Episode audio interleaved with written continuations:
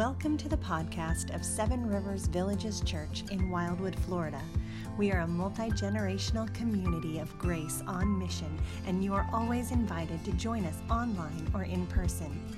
Learn more about us at sevenriversvillages.org.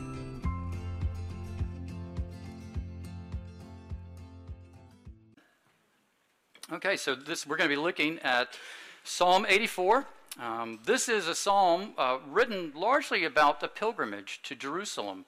And uh, so it's people who are going into the presence of God, going up to Jerusalem um, to worship. And as we go through, you can keep that in mind. But it's also uh, talking about a greater pilgrimage, a greater journey, uh, one that we will all take someday, one day, into the presence of Jesus, those of us who believe and trust in him. So, in honor of God and his word, let me invite you to stand as we look together at Psalm 84.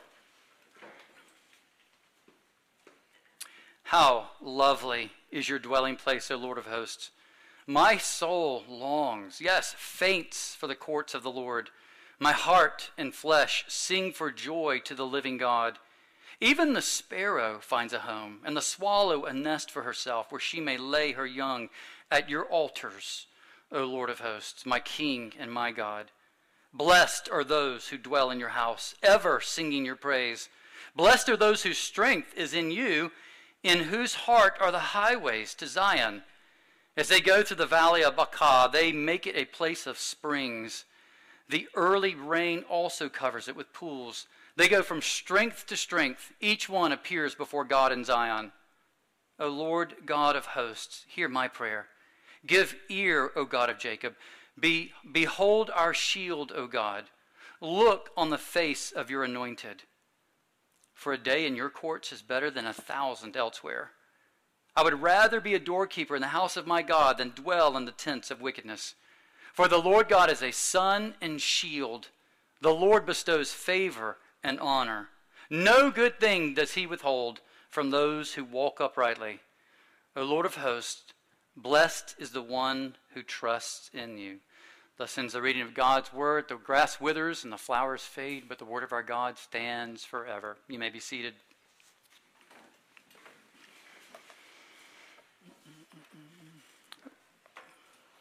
Probably shouldn't hold that upside down. I'm going to spill water all over. there. Stay there. Okay. So, um, boredom, burnout, and abandonment. In my years of ministry, I have uh, encountered a lot of people who struggle with boredom, burnout, or even abandonment. And I think the reason that we struggle with boredom and burnout and abandonment is because Jesus, just in case, or Jesus, just enough, just doesn't have any real appeal for us. The language of just in case or just enough is really the language of somebody who is morally, religiously, ceremonially centered. That's what Christianity is all about. And I've encountered that for years, is for many people, at the center of, of Christianity is religion. And what that means is it's all about keeping the rules, it's all about showing up. It's all about making sure that when people see you, they say, that's a person who keeps the rules. That's a person who's here. This, that, that's a person who's doing all the things they're supposed to be doing. And the way that Jesus fits in this is Jesus is on the periphery, He's on the exterior, and his job is to, if you start getting out of line with the morals and start heading to the side, Jesus forgives you and he kicks you right back to the middle and says, Go back and start doing this. I forgive you, but start doing the morals, start doing the laws, start doing the ceremonies, start doing the religion. Right? That's the way we think about it. So Jesus, in that way, is, is a little bit like on the rails on a bowling alley. If you're not a very good bowler like me, you want to put up those rails and make sure the ball's not going to go into the gutter. You know, you do that just in case. And that way, Jesus is a little bit like just in case for our moral centrality. But the gospel is, says, your rules don't make you right with God. Only Jesus makes you right with God. And Jesus is not there on the sidelines to move you back to morality and back towards law. The law and morality is there to move you back towards Jesus and back to the centrality of having Him in your life. So when we look at the laws and see Jesus in the middle, when we start becoming legalistic, Jesus says, Nope, You've got plenty of sin. Have you really paid attention to the law? And if you go to the law, the law is going to push you right back to Jesus. And then, at the same time, if you are moving away from Jesus and becoming involved with maybe some kind of behavior you ought not to be doing, the law points this out and says there are things in your life that you're holding on to besides Jesus, and the law pushes you right back to Jesus. So Jesus is at the center. And I think this is why many of us get burned out, or we become bored, or we just abandon Christianity altogether, is because the rules and ceremonies and rituals, all of these things are right at the center for us, and we find that we can't do those things very well. I was in a conversation with somebody this week where that became very apparent. It's not anybody in this room, so don't look around and that person looks guilty. Um, so it's somebody else who's not in here, and uh, in the conversation, this person was saying, people talk about Jesus all the time, but if you don't, if you're not doing the things you're supposed to be doing, and so as we talked, I realized, and I told this person, I said, you have no assurance whatsoever of God's love. You have no assurance of your forgiveness whatsoever. You have no assurance because you're not trusting Jesus, you're trusting in your own works. And where that leads uh, for her is calling out everybody who's not doing the works that she's doing, right? Constantly calling out all the other people who aren't who don't have rules at the center. Okay. A couple years ago, I heard a story. Read a story about a guy who was in seminary. Can't remember if I shared this story or not. Um, do I tell that one? No, I'll talk about me instead. Would that be better? Can we talk about me? Because it's a similar kind of story. So Rebecca and I were doing campus ministry down in Mississippi, and uh, and we went to Reformed Theological Seminary in Orlando one day, and they decided they were going to give us this outstanding discount on books. And so these were all like young seminarians, young theologians, and so they're going, "We hit the jackpot. We can get as many books as we can for a little bit of price." And so I'm in the middle of this bookstore looking at all of these Christian works, classics. Some of them, people are like just going, oh my goodness, I can't believe we can get this for this price. And I'm in the middle of this bookstore surrounded by Christian heritage, Christian doctrine, Christian beliefs, and I had no desire whatsoever to buy any books. And the reason is that somehow, in the midst of doing campus ministry and being with students and thinking about what God had called me to do, that became the center for me is all the stuff that Jesus had called me to do. And so I was getting burned out on doing all the Christian stuff. Instead of, instead of my life flowing from Jesus, all of a sudden, Jesus was replaced by all the stuff I was doing for Jesus. And there was no joy, there was no zeal, there was no excitement. Does that make sense? Okay. When we come to this passage, Psalm 84 is not the language of boredom or burnout or abandonment. It's not the language of just in case Jesus or the language of just enough Jesus. It's the language of Jesus just because. Jesus just because. It's the language of just because it's beautiful and you love it. You make room, you make time, you do it because it gives you the deepest pleasure, it gives you the greatest rewards. The psalmist has arrived at the answer to the question of of where contentment and satisfaction and peace and joy and life and rest, all of these things come from. This is a heart of someone who truly knows God. And the psalmist sees something here that I think that we need to see is that faith was never about just in case. Faith was always about just because. The Lord God, this God who loves us, the Lord God, that's what it's about. So this morning we're going to talk about the presence of the Lord, the delight in the Lord and the blessing of the Lord, because that's what Psalm 84 talks about. So, the presence of the Lord. What's Psalm 84 about? Well, the, the psalmist begins this way How lovely is your dwelling place, O Lord of hosts. Now, in our minds, and I know that I used to do this too, in our minds, we might think that he means going to church on a Sunday morning, which, you know, as, wonderful, as wonderful as you might think Seven Rivers Village's church is, that's not what he's talking about. He's not talking about that. He's not talking about going to hear Stephen uh, talk about stories about his life. But the psalm is not really about going to church or to a religious facility, even if it's ornately decorated and it's very beautiful architecturally. It's really about meeting with God. It's really about being with God because it's your dwelling place. So it's an object lesson on standing in the presence of the Lord. So in, when Psalm 84 was written, the, in the Old Testament, the temple was the one place on the planet where God was said to dwell uniquely with his people. There was something unique about the Old Testament temple. So in the Old Testament temple, that's where the Ark of the Covenant that Indiana Jones got, not in real life, but in the movie. But, but it's the Ark of the Covenant where that dwell, that represented the throne of God on earth. It was there in the temple. And inside of something called the Holy of Holies, this tent structure that was set up, and only one person could go once a year. And he went in carrying the sins of people and presented them before the God. And then he would emerge saying that all of our sins had been paid for. We couldn't go in, but somebody would go in on our behalf. And it was the place where the sacrifices were offered for the sins of the people to say that our sins would be taken off of us and put onto another, and that person would bear our sins to the point of death. And so, what the what the uh, temple structure was supposed to be doing was showing us uh, what it meant to relate to God and being with God. So the tabernacle was the place on the earth where God dwelt, and they saw pictures of who God was. So when you were in that place, it drew your heart forward to see truths about God in a way that if you weren't there, you wouldn't experience. So the tabernacle, the temple, was not a place that was just in and of itself, he's talking about. He's saying, this is the place where God dwells in a unique way with his people. And I want to be there in that place because it's connected to him. Now you know what that's like, right?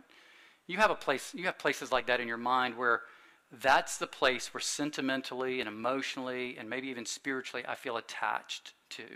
Rebecca's family had a mountain house up in the mountains of North Carolina, and that's when I was thinking about how you become attached to a place, it was that place. Because we had memories of family that were there. It was, it was all about family. Uh, it was a place where we had taken a lot of our students to to have retreats, and so it was a place of spirituality, a place of growth. It was a place of laughter. It was a place of retreat where we could rest. And so all of these things were attached to the place. What's that place for you? If you can understand, if you, if you have a place like that, you can understand a little bit about what he's talking about here.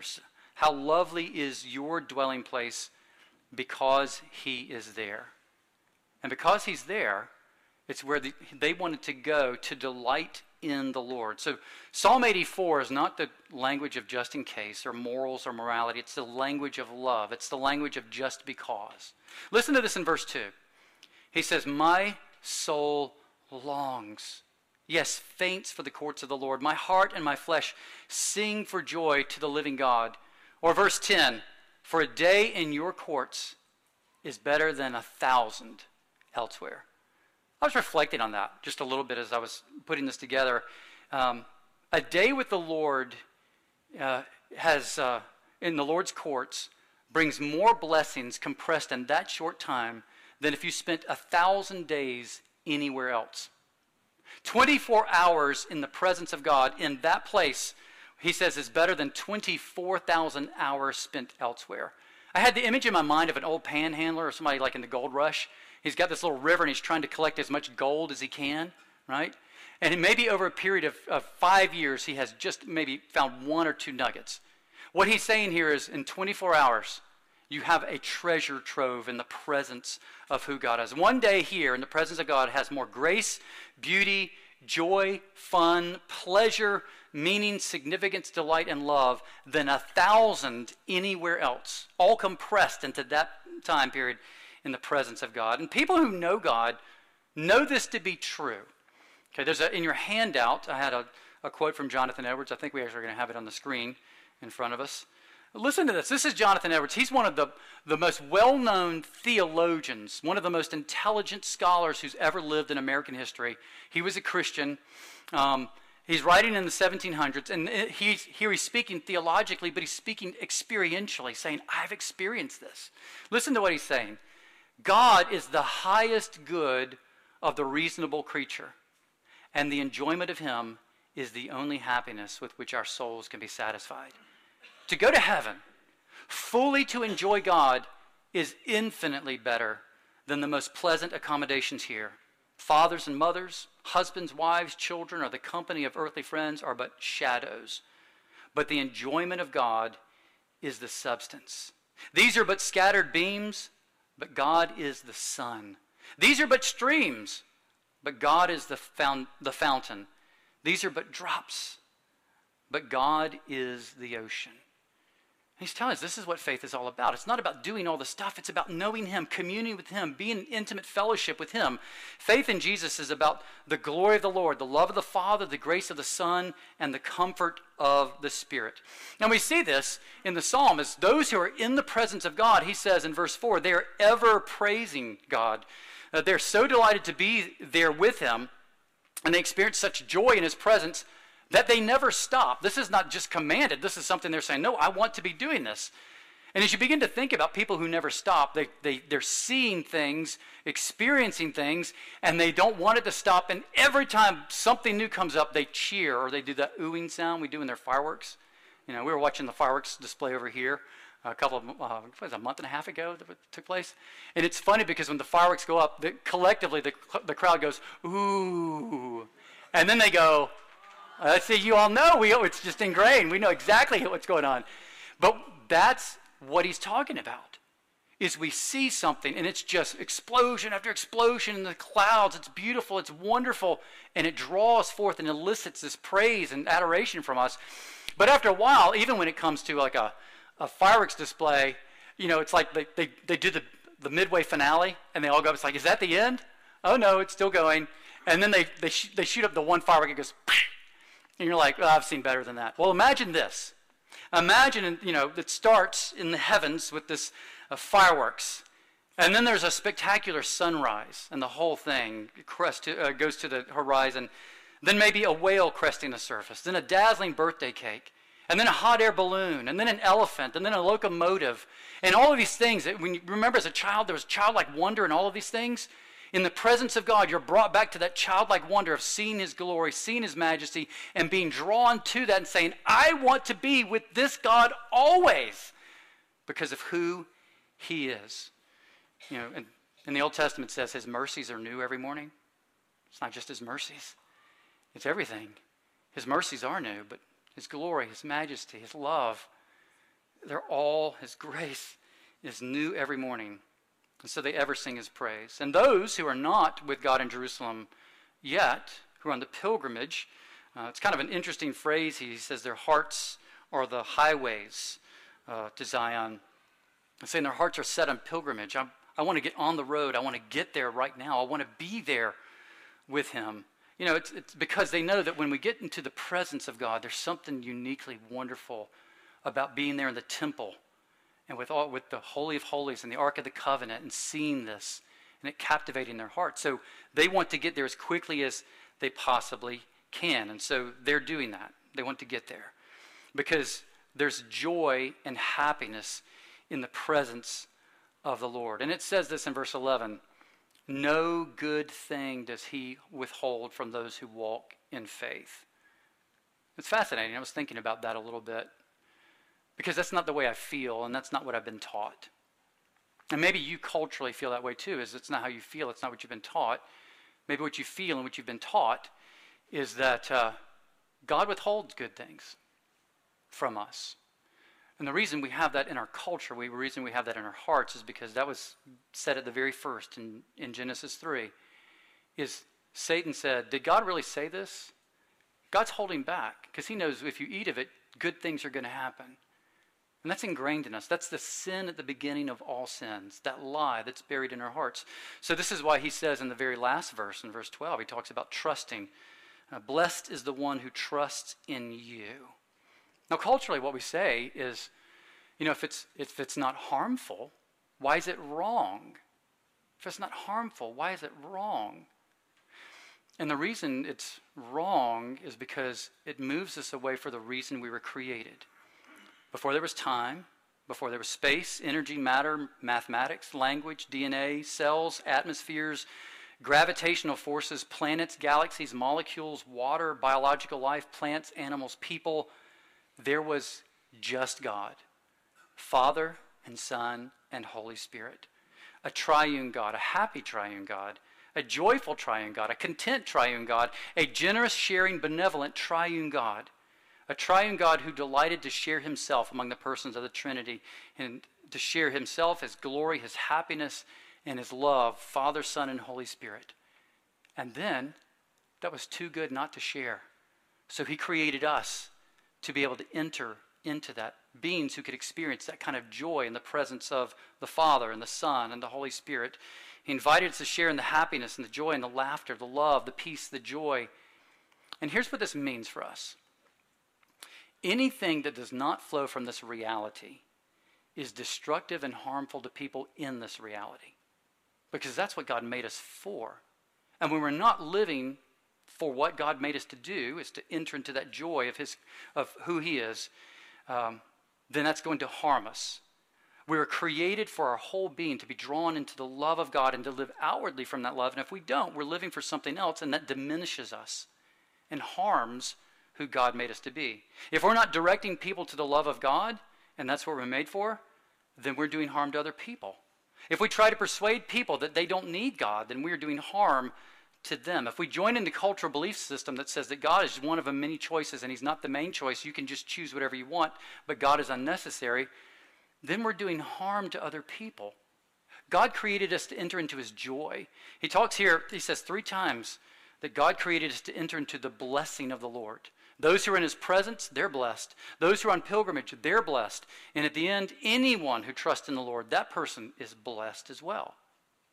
He created us to enter into his blessed. Now, we talked about this a few times as we've done Psalms. Psalms, the word blessed means largely happy. Remember that? Happy. And so it means that God has done something to make us happy. And when we're not looking to him for that, we're looking to something else. But the reality is, then we're not happy. This is from, uh, I think he's a, a, Swedish writer. He wrote a book called Anxious People, Frederick Backman.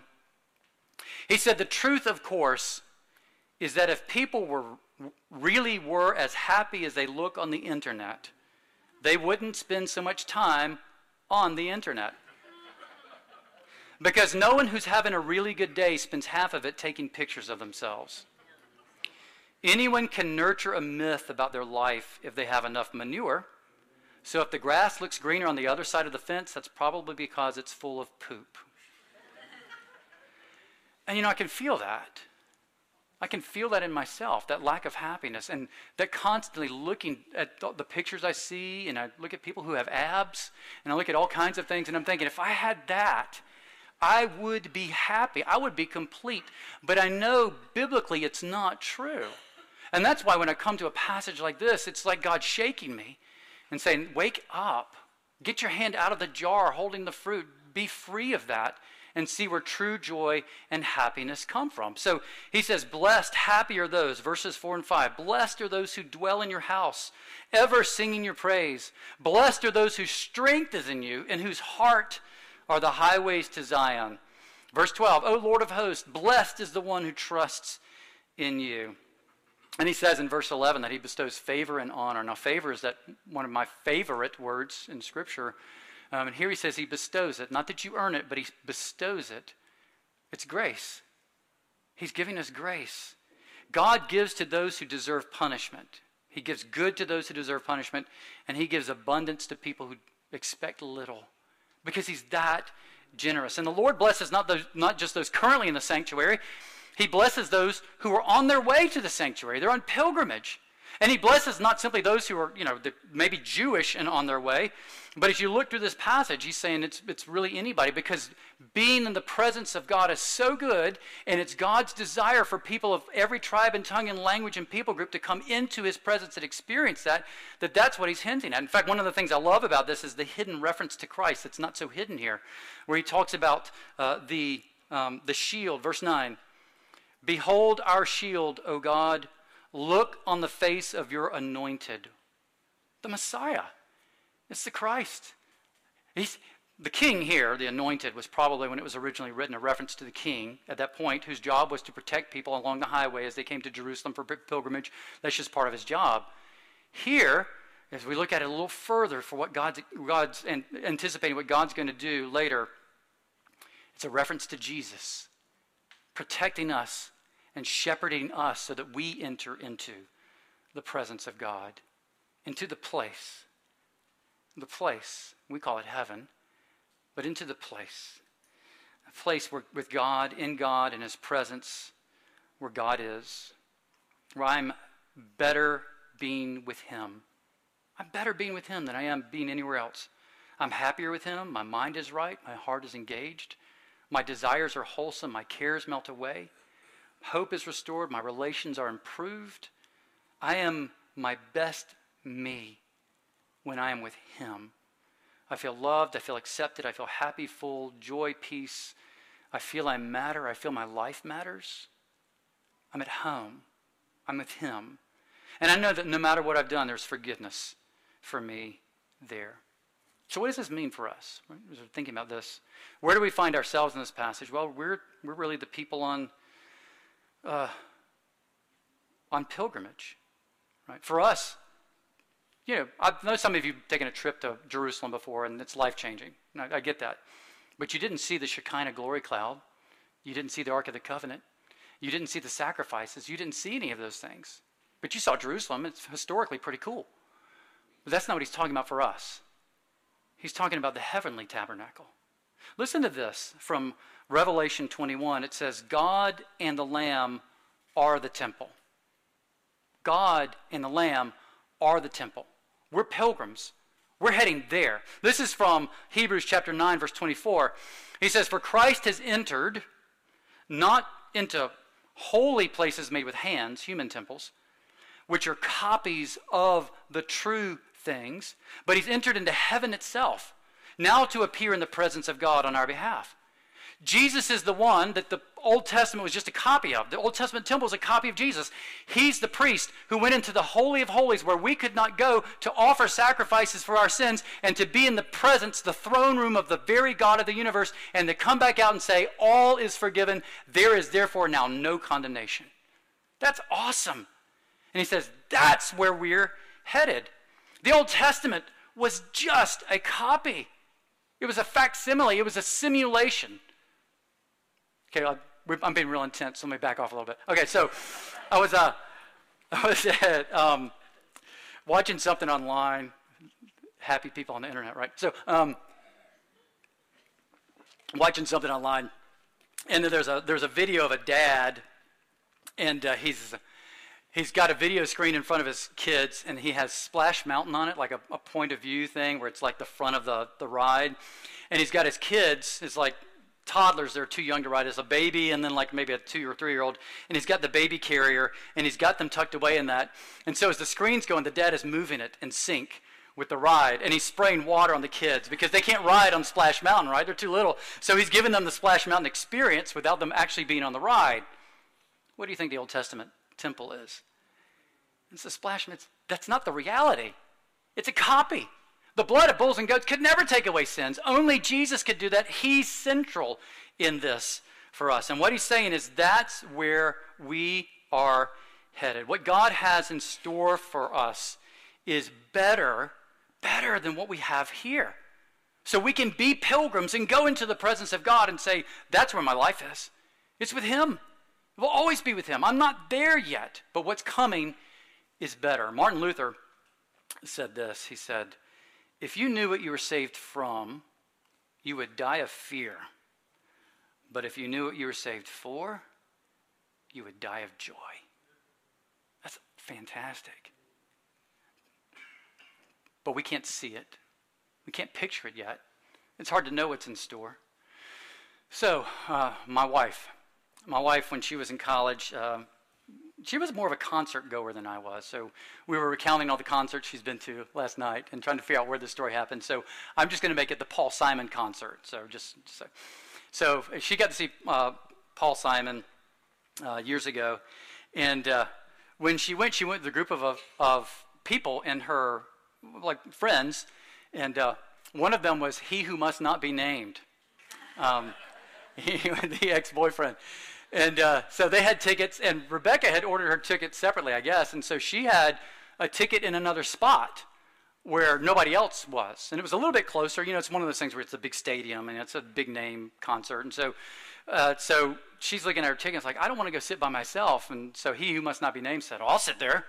And Rebecca's friends were like, no, that's a better ticket. That's a better ticket. Let her have it. And so he got frustrated, and but they eventually talked her into it. She's like, she was scared a little bit because I'm going to have to leave all of my friends and go down here with people I don't know, and I don't. That feels weird, and I feel a little bit unsafe doing that. but she got her ticket, and so all of her friends are watching us. She goes where you know up in the nosebleeds where they are. She makes her way down the walkway, goes down to the stairs, and she stops by an attendant and points to the uh, like where where's this seat? And everybody saw him point down lower. She's just like okay. So they they're watching her descend these steps, and she's getting closer, and she gets to the next platform, and then she's pointing to the attendant, and it's like where's the t-? and he he points down lower. And so she walks all the way to where she's basically on the floor at this Paul Simon concert, right? And I think that was like the Rhythm of the Saints or something like that, you know, the, the drums and everything. And uh, it's kind of like if she had known before she started where she was going, she'd be like, I wouldn't have offered this to anybody. I'm going, right? But we don't know. We don't know, right? We haven't seen it.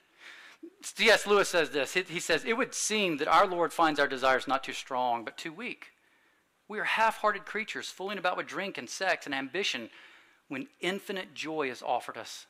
Like an ignorant child who wants to go on making mud pies in a slum because he cannot imagine what is meant by the offer of a holiday at sea. We are far too easily pleased. We've been given something great, we just can't see it yet. Father J. Boudreau wrote a book called the, uh, the Happiness of Heaven. It was published in 1871. And he tells of a kind, kind-hearted king who was out hunting in the forest one day, and he came across a blind, destitute orphan boy. Well, the king took compassion on him, and he adopted this young man into his family, made him a prince, uh, provided for his care, and he saw that the boy had the finest education. He took care of him, and the boy was extremely grateful. But in the household, you know, he had, he had some experience of the king, but not all the experience of the king. But when the boy turned 20, a surgeon performed an operation on his eyes, and for the first time, he was able to see. Now, the boy, once a starving orphan, he'd been in the palace, he'd been adopted, he had been, he had experienced the love of the king, but something wonderful happened. Boudreau says that something far greater than the magnificent food, gardens, libraries, music, and the wonders of the palace, the, the boy was finally able to see the Father who loved him. And this is what Boudreau writes I will not attempt to describe the joys that will overwhelm the soul of this fortunate young man when he first sees that king, of whose manly beauty, goodness, power, and magnificence he has heard so much. Nor will I attempt to describe the other joys which fill his soul when he beholds his own personal beauty and the magnificence of his princely garments, whereof he had also heard so much heretofore, which is a great word, heretofore. Much less will I attempt to picture his exquisite and unspeakable happiness when he sees himself adopted into the royal family, honored and loved by all, together with all the pleasure of life within his reach. All this taken together is a beatific vision for him, as it will be for us. We see now with eyes of faith. We will see then with eyes of flesh. We will be there in the presence of God. And all the things that we've read about, all the things that we've heard about, we will see with our own eyes. And we will join with the saints who forever worship and praise because it's, it's a firework, it's a sun, sunrise, it's a sunset, it's a whale cresting, it's a birthday cake. It's all the things that fascinated us as kids. We'll be fascinated once again because we'll see them in the presence of our God. So, what he means here is we're pilgrims. We're not there yet. And so pilgrims face hardship on the road. We face hardship. That doesn't mean that God's not good, it just means we're pilgrims. Uh, pilgrims have to leave stuff behind. That doesn't mean that God's not good, it just means that we're pilgrims. And to go to Him means that sometimes we have to take our hands out of the jars and leave those things behind. We're pilgrims.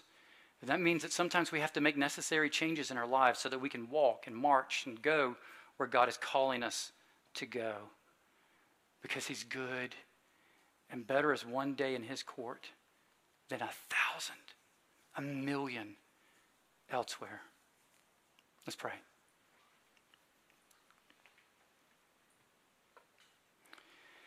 Yeah, I felt uh, bored sometimes with you. Forgive me for being so blind. I have felt burned out at times Forgive me for being so self absorbed and focused on what I'm doing rather than on what you have done. And there have been times when I've been tempted to abandon because I've been enticed by other things. How stupid have I been?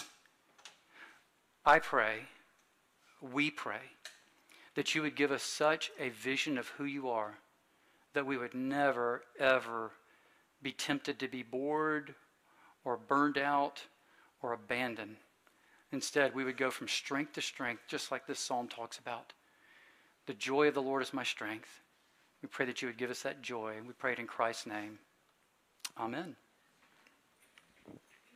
Would you stand as we respond? Thank you for joining us on this podcast, a production of Seven Rivers Villages Church in Wildwood, Florida. Learn more at sevenriversvillages.org.